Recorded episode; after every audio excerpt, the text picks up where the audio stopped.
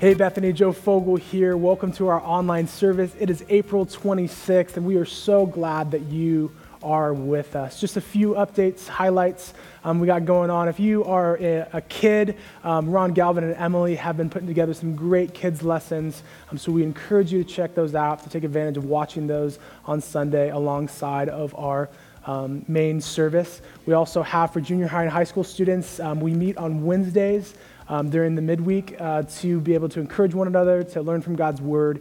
And so we would encourage you to join those video Zoom hangouts that we have. And uh, if you're not connected in a life group, please uh, join our website and, or sign on to our website to join one of our life groups. We'd love to get you connected and to be praying for you. And so uh, today, I pray as we as we worship together through the, the lesson for today, the, the sermon preached for today, and worshiping together. I pray that we can just uh, really focus in on uh, who God is, what He's calling us to um, during this during this season, and just to let you know here at Bethany, we love you, we miss you, we're thinking about you and praying for you. Good morning, church. Let's take some time in our living rooms this morning. Let's recognize the sovereignty of God. Our Lord who gives and takes away. Blessed be His name. Blessed be your name in a land that is plentiful, where streams of abundance flow. Blessed be your name. Blessed be your name when I'm found in the desert place. Though I walk through the wilderness, blessed be your name. Every blessing every blessing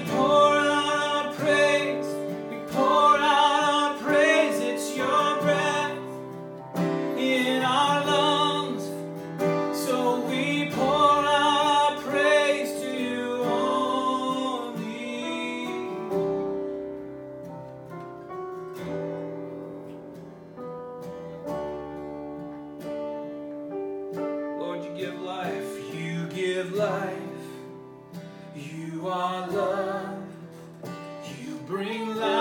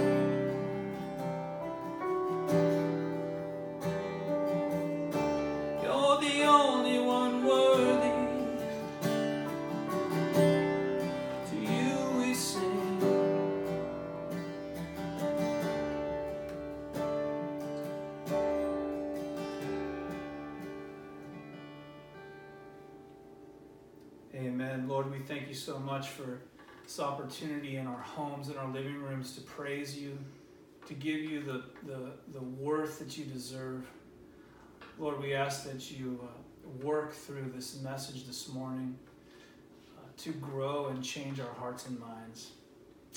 We ask that you speak through Pastor Jared now, mightily through your word, your word to us that you've left. May it transform our hearts. In Jesus' name, amen.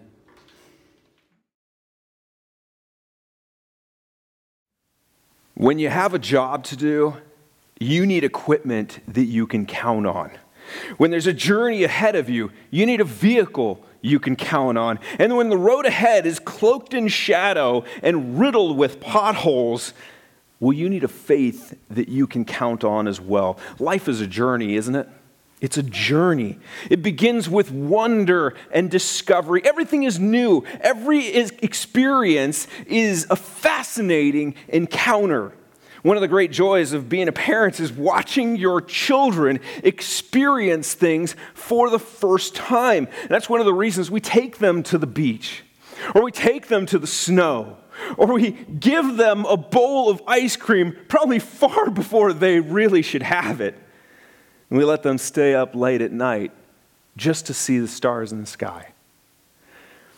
But as we grow older, we realize that life isn't all giggles and jelly beans, right? There are hardships, there are hurts, there are obstacles, there are owies.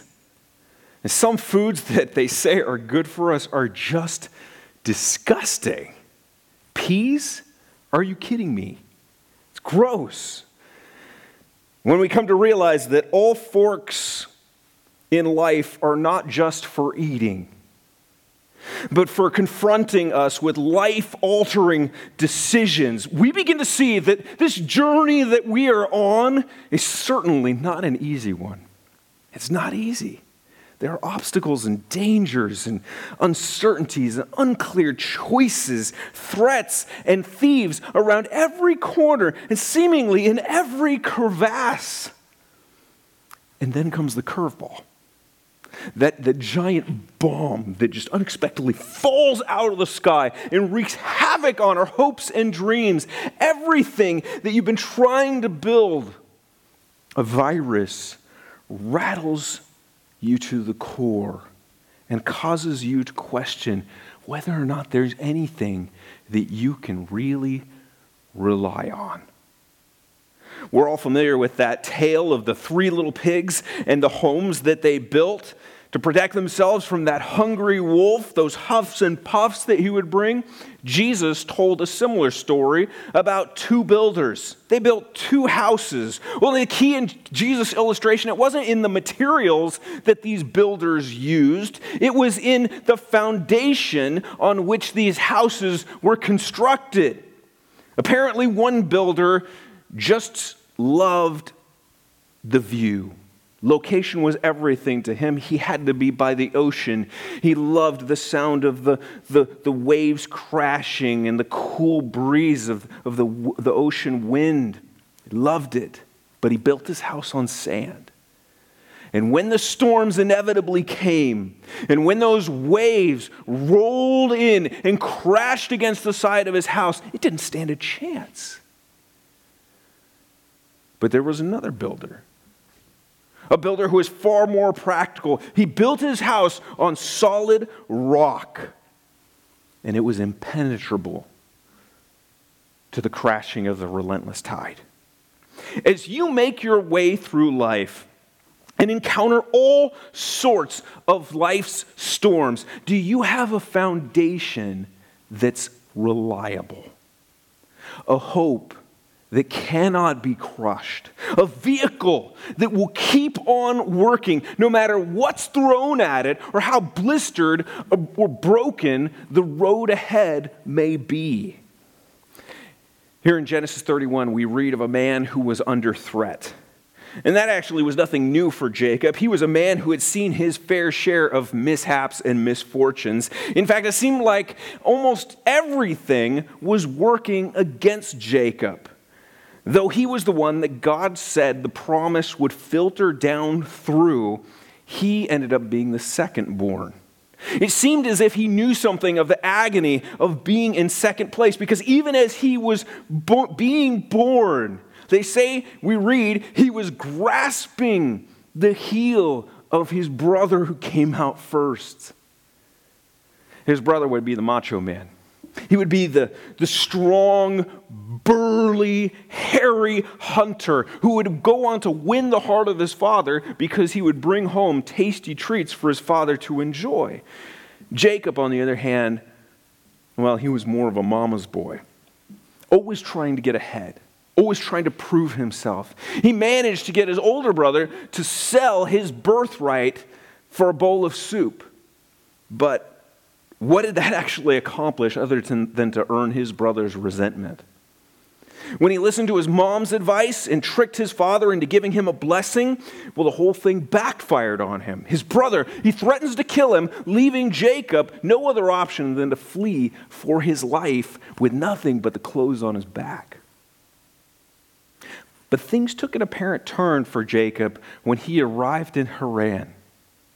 He saw a girl and he was starstruck. The girl of his dreams. Could this be a new beginning for me? Are things going to change? I just feel it. Something's going to happen. And he loved this girl so greatly that he agreed to work for her father for seven years just to get her hand in marriage. In those days, we read, they went by like the blink of an eye the big day finally arrived. He must have been ecstatic. Finally, something good. Things are going to change. I can feel it. But the celebration soon turned to horror as he discovered that by some unknown, extraordinary means, maybe, Laban, the father, had swapped brides on him and he married Rachel's older sister, Leah.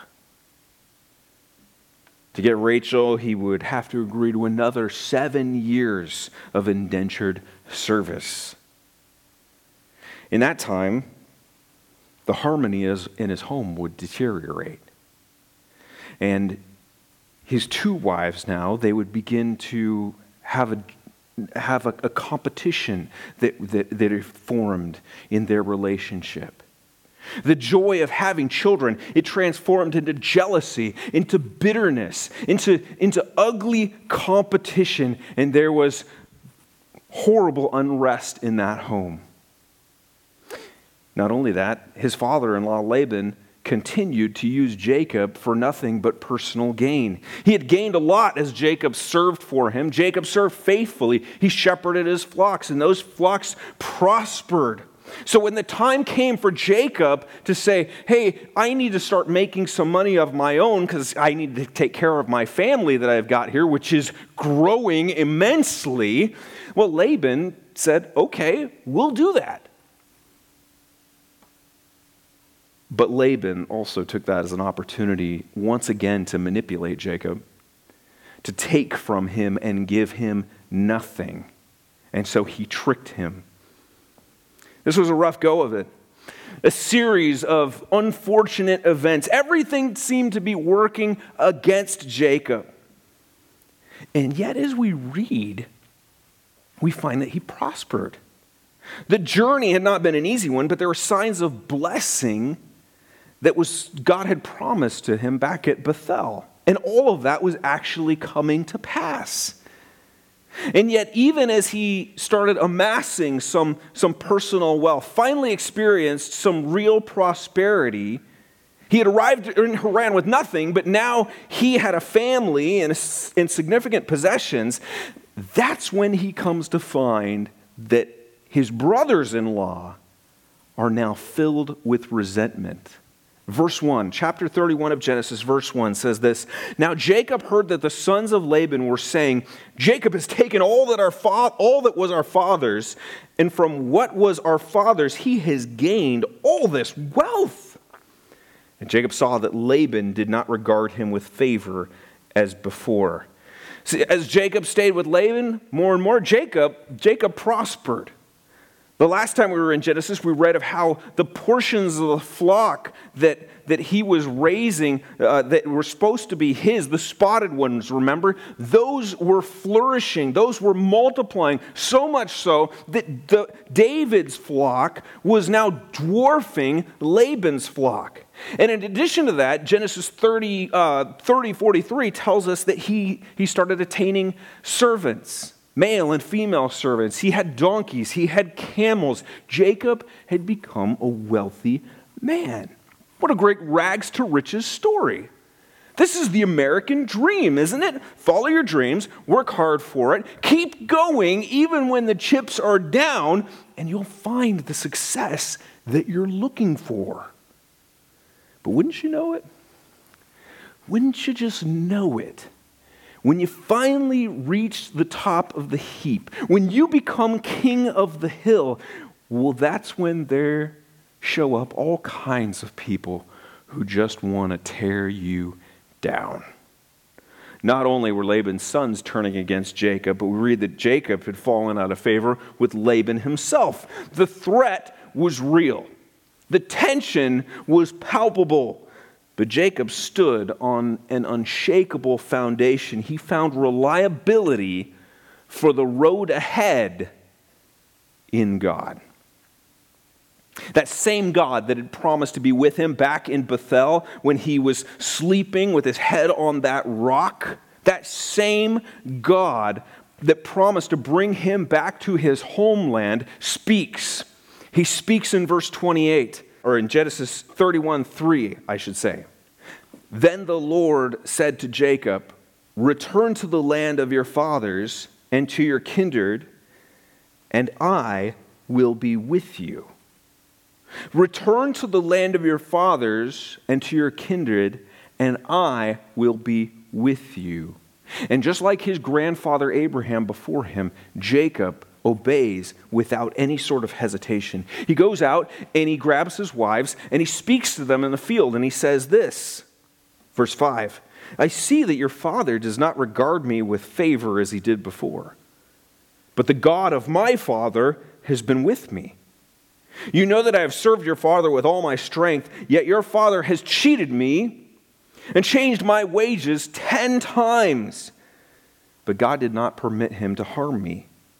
If he said, The spotted shall be your wages, then all the flocks bore spotted And if he said, The striped shall be your wages, then all the flock bore striped.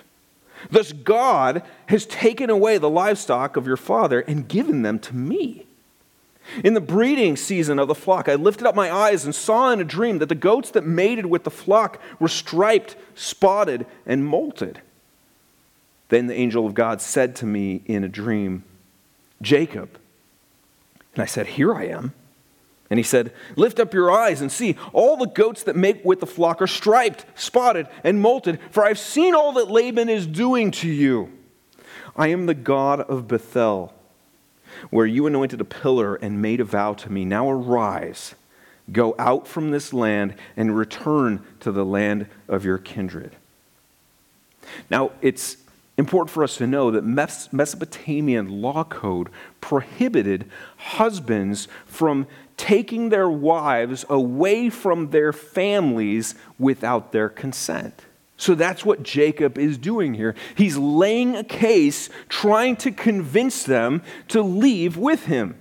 And notice as he's laying this case out, he doesn't simply describe all of the injustices, the horrible things that their father had done to him, nor does he sing of his success and talk about what a great person he is and how he stood strong in the face of opposition. There may have been a time when he would have done that. There may have been a time where he would have taken credit for his victories. There certainly was a time when he looked to his own devices for overcoming adversity, making things happen, getting what he thought should be coming to him. But since that night that God visited him back in Bethel, under that star studded sky, he began to see that self reliance was a risky business. It's a risky business. Whereas a close connection with his Creator was all that he needed to walk through the ominous storms. Reliability for the road ahead, Jacob realized was only found in God. Though Laban had deceived him, God was with him. Though Laban had cheated him, God protected him. Though Laban tried to keep him from having any personal gain in breeding animals, God miraculously thwarted his ill conceived efforts and caused Jacob to prosper. And it was the same God, the same God that now commanded him to take his family and all that he had to return to his homeland. How could his wives possibly object to that? Well, they don't. Look at verse 14. Then Rachel and Leah answered and said to him, Is there any portion of the inheritance left to us in our father's house? Are we not regarded by him as foreigners? For he has sold us, and he has indeed devoured our money. All the wealth that God has taken away from our father belongs to us and to our children. Now then, Whatever God has said to you, do. Over the last 20 years, they had come to see how selfish and how conniving their father really was. In fact, they came to realize that they too had been the victims of it. You see, the money that a groom would pay to marry his bride back in the day, the bride price, that was intended to be held by the bride's father, a kind of insurance policy. Should the, the groom eventually pass away, leaving the bride behind her, or maybe the groom uh, was unfaithful and abandoned his family, well, then the father would release that money so that his daughter and her children could be cared for. But seeing how their father had, had even taken that money that should have been saved for them, he took it and he squandered it away on himself. Seeing all of that, they, they look at Jacob and they say, Jacob, we're with you.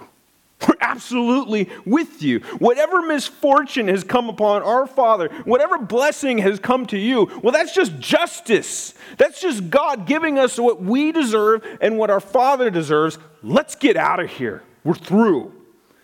So, in the springtime, when Laban and his kinsmen were out shearing sheep for days, maybe even weeks, this sometimes took a long time, that's when Jacob takes his family and they leave. So Jacob arose and set his sons and his wives on camels. Verse 18 He drove away all his flock, all his property that he had gained, the livestock in his possession that he had acquired in Padan Aram, to go to the land of Canaan to his father Isaac. Laban had gone to shear his sheep, and Rachel stole her father's household gods. And Jacob tricked Laban the Aramean by not telling him that he intended to flee. He fled with all that he had and rose and crossed the Euphrates and set his face toward the hill country of Gilead. Now, we don't know what possessed Rachel to take these household gods. Probably graven, little graven images uh, uh, uh, uh of human figures. Maybe she took them just out of spite. She's just mad at her father. Well, I'm going to take this, these things that he cares about. His precious little gods, I'm going to take these. See how he likes that. Maybe it was out of spite. Maybe it was to, for protection. Maybe she had seen her father use these household gods for a type of divination, and she thought that by taking them, she was going to prevent him from seeing where they were going. Maybe one commentator believes that they may have been taken just to, to indicate that she and her family were the rightful inheritors of all of his possessions, because the gods would go with whoever was going to inherit. I don't know. I don't know what it was. Whatever the case, it certainly fueled the fire that would burn in Laban as he heard the news of their departure. The tension, it was building. Even Jacob's own family seemed to be working against him, didn't they? This move on Rachel's part, it wasn't helping him at all. There's something else that's important for us not to miss here. Notice also in verse 20 how the narrator, how Moses refers to Laban as Laban the Aramean. There's, there's a separation that we're intended to see here. Something's taking place. The outset of their journey, it begins to create a, a distinct ethnic divide. Jacob and his wives, his 11 sons, they would now become this distinct people different than Laban and his family. So here we see in the midst of the human mess, one commentator says, in the midst of, of the human compost, God was fulfilling his promise and building out of Abraham's descendants the nation that he had promised Abraham long ago. Though Laban and Jacob's brothers in law and, and even Rachel, his wife, they seem to be working against him, Jacob had reliability for the road ahead. You see, no obstacle was too great, no opposition too strong. The God who met him in Bethel would keep on working out his good plan and purpose through it all. Could it be that that same God is still working out his purposes? Even through the current difficulties that you and I find ourselves in. Laban was furious. We read in verse 22 When it was told Laban on the third day that Jacob had fled, he took his kinsman with him and pursued him for seven days and followed close after him into the hill country of Gilead. Now, this wouldn't have been much of a contest. The odds were clearly stacked against Jacob with all his children, with all his animals, all his possessions that he had taken with him. They couldn't be moving very fast. There was no way they, they could outrun the speed of Laban and, and his kinsmen, his crew. Even at Laban's old age, his kinsmen, they were, they were sure to be more war ready than Jacob's entourage. So once, that, once Laban caught up with him, it wouldn't be any contest. It was only a matter of time. Only a matter of time before Laban caught up with him, corners him, makes him beg for mercy.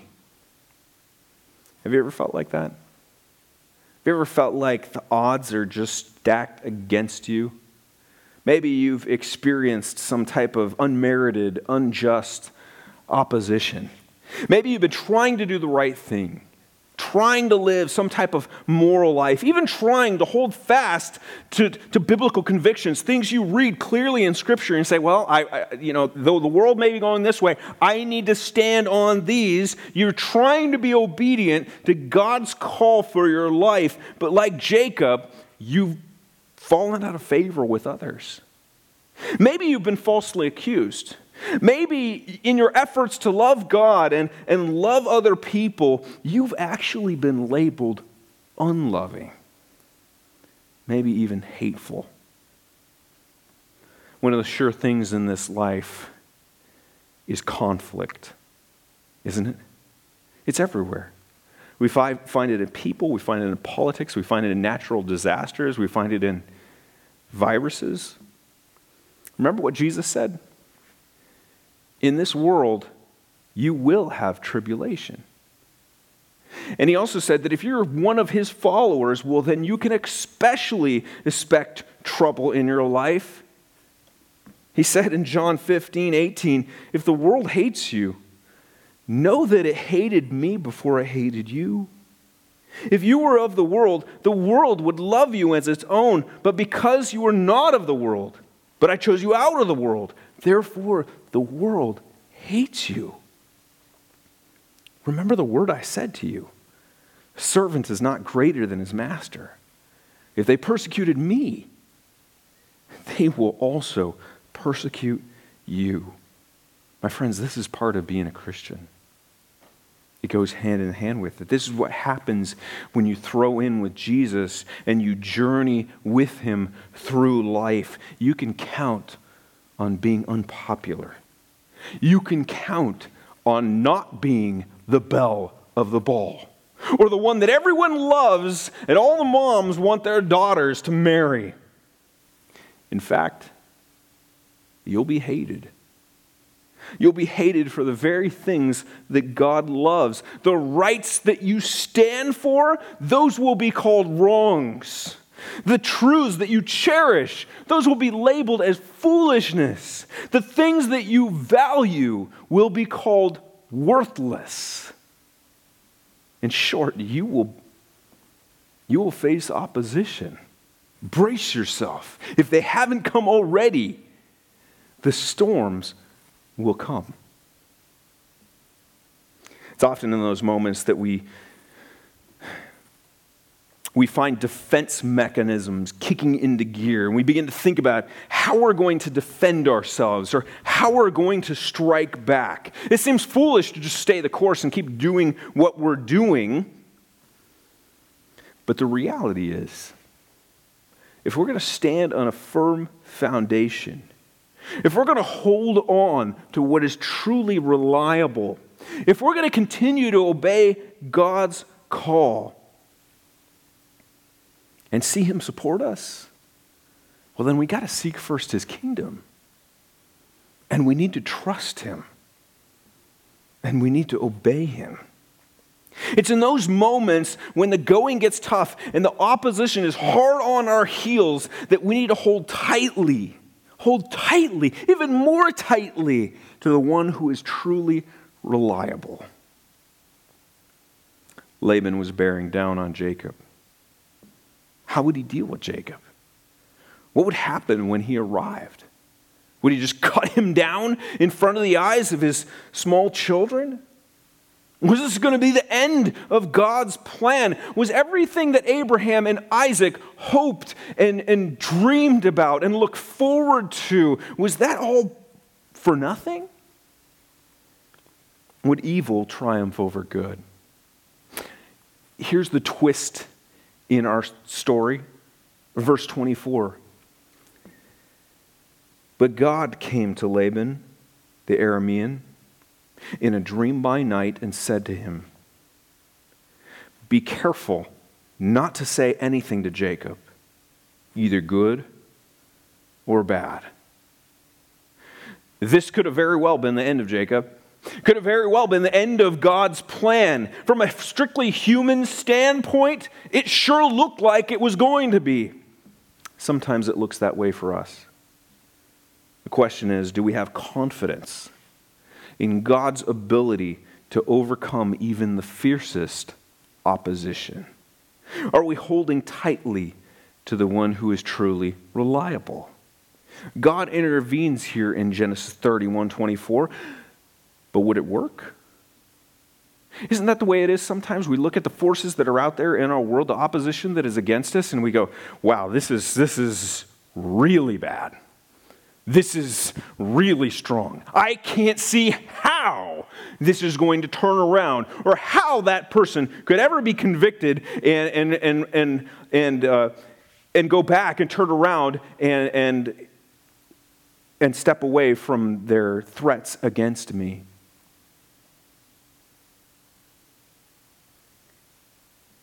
But we serve a big God. A big God. Verse 25. Laban overtook Jacob. Of course he did. We knew he would. Laban overtook Jacob. Now Jacob had pitched his tent in the hill country, and Laban with his kinsmen pitched his tents in the hill country of Gilead. And Laban said to Jacob, What have you done? That you have tricked me and driven away my daughters like captives of the sword. Why, why did you secretly trick me? Why did you flee secretly and trick me and did not tell me so that I might have sent you away with mirth and songs, with tambourine and lyre? And why did you not permit me to kiss my sons and my daughters farewell? Now you have done foolishly. What a joke this guy is. What a joke this guy is. Can you believe this? After all the conniving, after all the trickery, after all the stealing, the manipulation, the abuse, stealing from his own daughters, acting like he could care nothing for them, proving time and time again that people didn't mean anything to him. All he cared about was getting more for himself. And after all that, he has the gall to play the loving, the heartbroken father try to make Jacob feel bad for running away. Can you believe this guy? Oh, who are, we, who are we kidding? Parents do this to their children all the time, don't they? Children do this to their parents all the time. People do this to each other all the time. They try to evoke sympathetic feelings in others so that others feel sorry for them and guilty for their behavior and give them what they want goes something like this Well, if you love me, you'll dot, dot, dot. Or I only, I only did those hurtful things or said those hurt, hurtful things because I, I care so much. Or, or how could you think that or do that or say that after all I've done for you? guilt and blame can be powerful tools, but they're despicable forms of manipulation. We need to check ourselves regularly, don't we? We need to make sure that we don't use tactics like those. And we also shouldn't be surprised when the opposition pulls the sympathy card and makes us feel like the bad guys. This is the world that we live in. Laban continues in verse 29. It's in my power to do you harm. But the God of your father spoke to me last night, saying, Be careful not to say anything to Jacob, either good or bad. And now you've gone away because you longed greatly for your father's house. But why did you steal my gods? No doubt, after 20 years of spending time with this man, this wasn't, this wasn't working with Jacob. He was impervious to these gutter like tactics. But this last accusation that Laban throws at him, that kind of throws him for a curveball. It, it, takes him off guard. Jacob quickly fires back in defense and unknowingly puts his wife in great danger. Verse 31 Jacob answered and said to Laban, because I was afraid, for I thought that you would take your daughters from me by force. Anyone with whom you find your gods shall not live. In the presence of, of our kinsmen, point out what I have that is yours and take it. Now, Jacob did not know that Rachel has stolen them. He's speaking in ignorance here.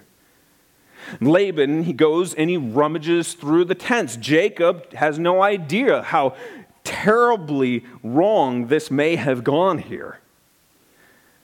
But having hidden then them under her saddle, she sat on the, on the saddle, on her camel. Rachel manages to convince her father that th- those gods, they couldn't possibly be there. He looked everywhere.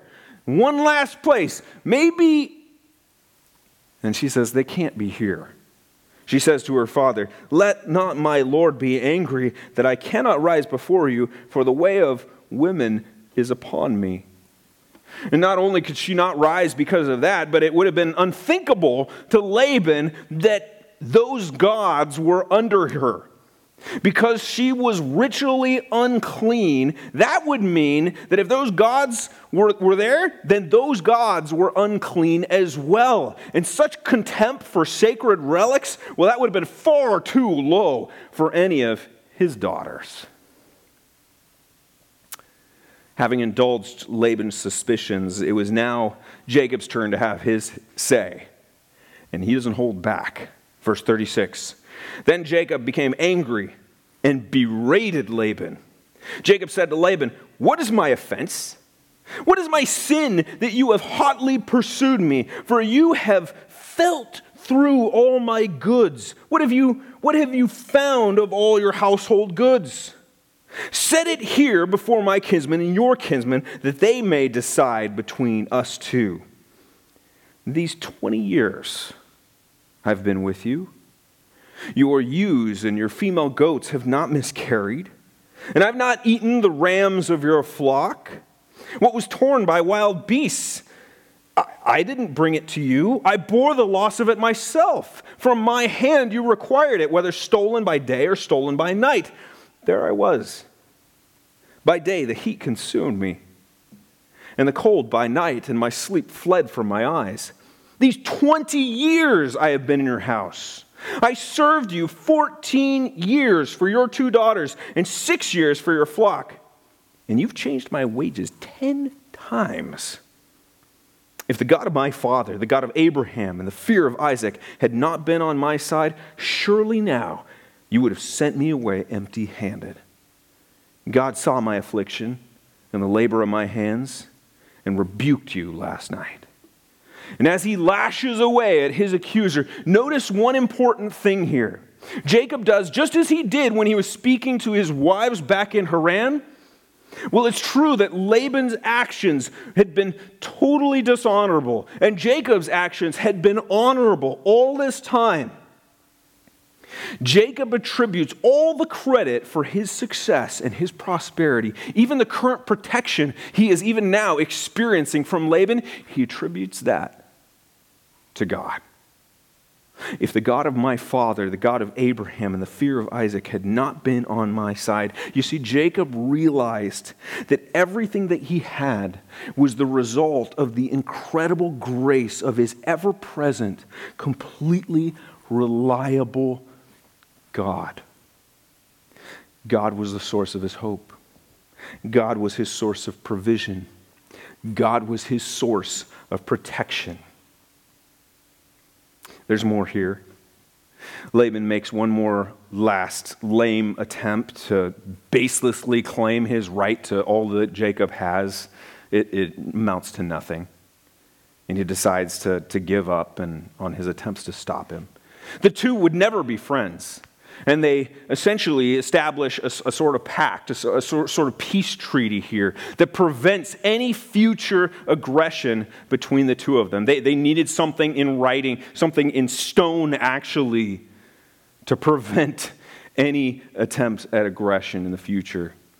I'll let you read that for yourself later. The question that demands our attention this morning, or this afternoon, this evening, or whatever time you're watching this online, the question is this as you make your way through life and you encounter life's storms, they come, don't they? As you make your way and encounter life's storms, do you have a foundation that's reliable? There's no surer foundation, no greater hope, no more reliable Savior than God. Trusting in Him, it may look like foolishness. The watching world sees you doing it and they say, look at those, those misguided people. It may be tempting to think that there might be some tactic out there, some strategy, some sort of defense, or, or some attack that you can take that might be more effective in guiding you through, bringing you through, ending the misery that you're now experiencing. But there isn't. Your most sure hope is the same hope that Jacob had, and that is God. In the life of Jacob, we see the hands of a sovereign God working out his plan to bring about the Savior of the world through all of the messiness that these human beings could conjure up. In the midst of all of that, he was working out his will. He took a man, a man who manipulated, a man who deceived, did everything he could to get ahead in life, and he transformed him into a person who understood that every good and perfect gift comes from God above. He took a man who was on the run, a man who didn't have a penny to his name, a man who himself was deceived and manipulated and enslaved and exploited, and he made him the wealthy father of a nation on his way back to a promised land. Years later, by that same sovereign hand, God would deliver a people from the powerful fist of Egypt. He'd make that people his own. Many years after that, he would perform his greatest act of deliverance by defeating the most powerful enemy the human race has ever known when Christ defeated sin on the cross. The words of Romans 8:28 to 32 remind us of that great deliverance and remind us of the confidence that we should now have in God because of it. Listen to this. And we know we know that for those who love God all things work together for good for those who are called according to his purpose. For those whom he foreknew, he also predestined to be conformed to the image of his Son, in order that he might be the firstborn among many brothers. And those whom he predestined, he also called. And those whom he called, he also justified. And those whom he justified, he also glorified. What then shall we say to these things? If God is for us, who can be against us?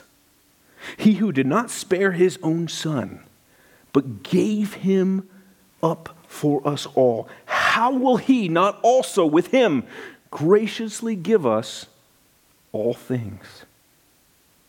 Are you one of those who have been called according to his purpose? Are you trusting in him as your all reliable foundation through the storm? If not, it's time for you to trust him. It's time for you to trust him right now confess your sin, acknowledge your need for forgiveness, trust that Christ paid for your sin as he died on that cross, and thank God for the wonderful new life that you can have in him. For those of us who are already trusting in Christ, are we living like God is working all things together for good? Are we living like that? Or are we taking the world on our shoulders? Are we grasping for strength anywhere we can find it to fight our way through these storms in life? It's time for us to loosen our grip. Loosen our grip on our own abilities and set our hope completely on God. Ask yourself the Romans 8:32 question. He who did not spare his son but gave him up for us all how will he not also with him graciously give us all things? In Christ, our deliverance is real. We've experienced deliverance on a scale the world has never known. And if God was able to do that, won't He be able to get you through whatever you're going through right now? There are a lot of things we can look through to get us through difficult, uncertain times in life, but none are as reliable as God, who is continually working all things according to his good purpose. We need to trust him. We need to obey him, rely on him, and watch in awe as he delivers on his promises again and again and again. Let's pray. Lord, we thank you. We thank you that you are that sure foundation, that you are that all reliable source of strength, that we can count on you and know that even as we see calamity left and right everywhere we turn, we know that you are still working out your plan and your purpose, and you have set before us a hope and a future. And you're going to deliver on that promise. We love you, Lord. Help us to keep our eyes fixed on you as we walk through shadowy times, as we suffer as we care for others who are suffering, as we try to make sense of all the confusion, all the uncertain things that are happening all around us, Lord, may our hope be set only in you, and may our strength be found in you alone. We love you. Thank you for this time we've had in your word. Bless these people, encourage them, build them up, protect them this week, I pray. In Christ's name and for his glory. Amen.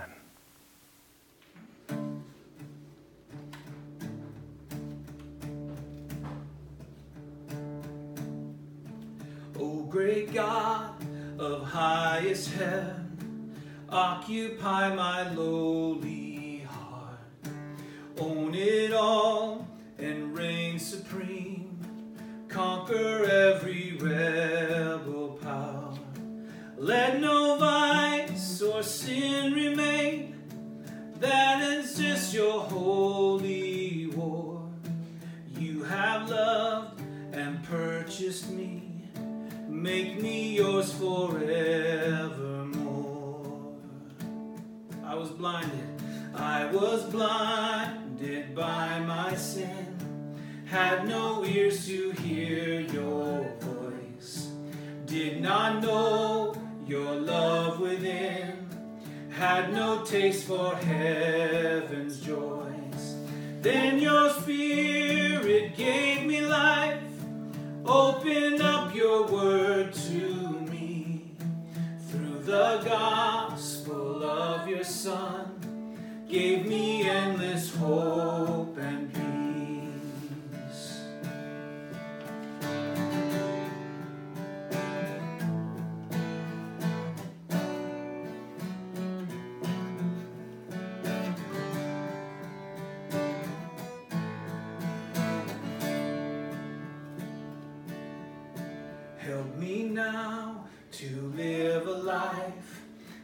dependent